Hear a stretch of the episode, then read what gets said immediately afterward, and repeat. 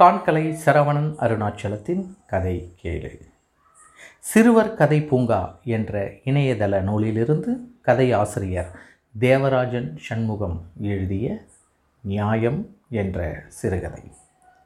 அது ஒரு கிராமம். அந்த ஊரின் தெருவின் எதிரெதிரே இரு குடும்பம் வசித்தன. ஒருவர் கோதை இவரிடம் ஆடு மாடுகள் நிறைய இருந்தன. இவர் மிக பேராசைக்காரர் ஊதாரி எதிர் வீட்டில் இருப்பவர் வேதா. இவரிடம் குறைவான ஆடு மாடுகள் கோழிகள் இருந்தன. இருவருமே பால் மோர் தயிர் நெய் வியாபாரம் செய்தனர். கோதை வீட்டில் விசேஷம். உறவினர்கள் வந்தனர். உறவினர்களுக்கு விருந்து வைக்க பலகாரங்கள் செய்ய நிறைய நெய் தேவைப்பட்டது. வேதாவிடம் நெய் கடனாக பெற்றார் கோதை. நாட்கள் பலவாகியும் வாங்கிய நெய்யை திருப்பி கொடுக்கவில்லை. வேதா ஒரு நாள் கோதையிடம் கடனாக பெற்ற நெய்யை கேட்டார். வேதா உன்னிடம் நான் எப்போது நெய் வாங்கினேன்? என்றார் கோதை. அதிர்ச்சியுற்றார் வேதா. மரியாதை ராமனிடம் சென்று முறையிட்டார் வேதா. மரியாதை ராமன் இருவரையும் விசாரித்தார்.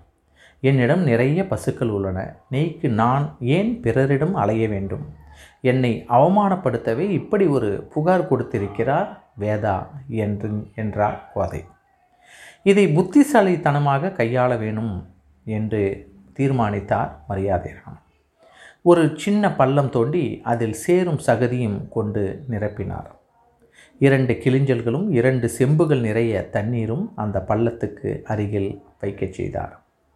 முதலில் கோதையையும் அடுத்து வேதாவையும் சேற்றில் இறங்கி பிறகு செம்பில் உள்ள தண்ணீரால் காலை கழுவி வர சொன்னார். கோதை சேற்றில் வேகமாக இறங்கி சொம்பில் உள்ள தண்ணீரால் காலை கழுவினார். சேறு சரியாக போகவில்லை. வேதா சேற்றில் இறங்கினார். பொறுமையாக வெளியே காலை எடுத்து கிளிஞ்சலால் காலில் உள்ள சேற்றை சுத்தப்படுத்தி பிறகு செம்பில் உள்ள தண்ணீரால் கால்களை சுத்தமாக கழுவிக்கொண்டு வந்தார். செம்பில் சிறிது தண்ணீரும் மிச்சம் இருந்தது. இருவரின் செயலை கூர்ந்து கவனித்த மரியாதை ராமன் தன் தீர்ப்பை சொல்ல துவங்கினார்.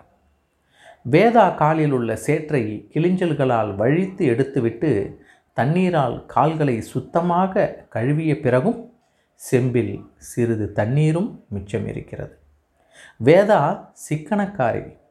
கோதையோ காலில் உள்ள சேறு போகாமல் அவ்வளவு தண்ணீரையும் செலவழித்து விட்டார். இதிலிருந்தே கோதை ஊதாரி என தெரிகிறது. கோதை வேதாவிடம் நெய் கடனாக வாங்கியிருக்கிறார் என்பது உறுதியாக தெரிகிறது என்றார் மரியாதை ராமன். மரியாதை ராமன் சொன்ன தீர்ப்பை ஏற்று கோதை வேதாவிடம் நெய் கடனாக வாங்கியதை ஒத்துக்கொண்டார். வாங்கிய நெய்யையும் திருப்பி கொடுத்தார்.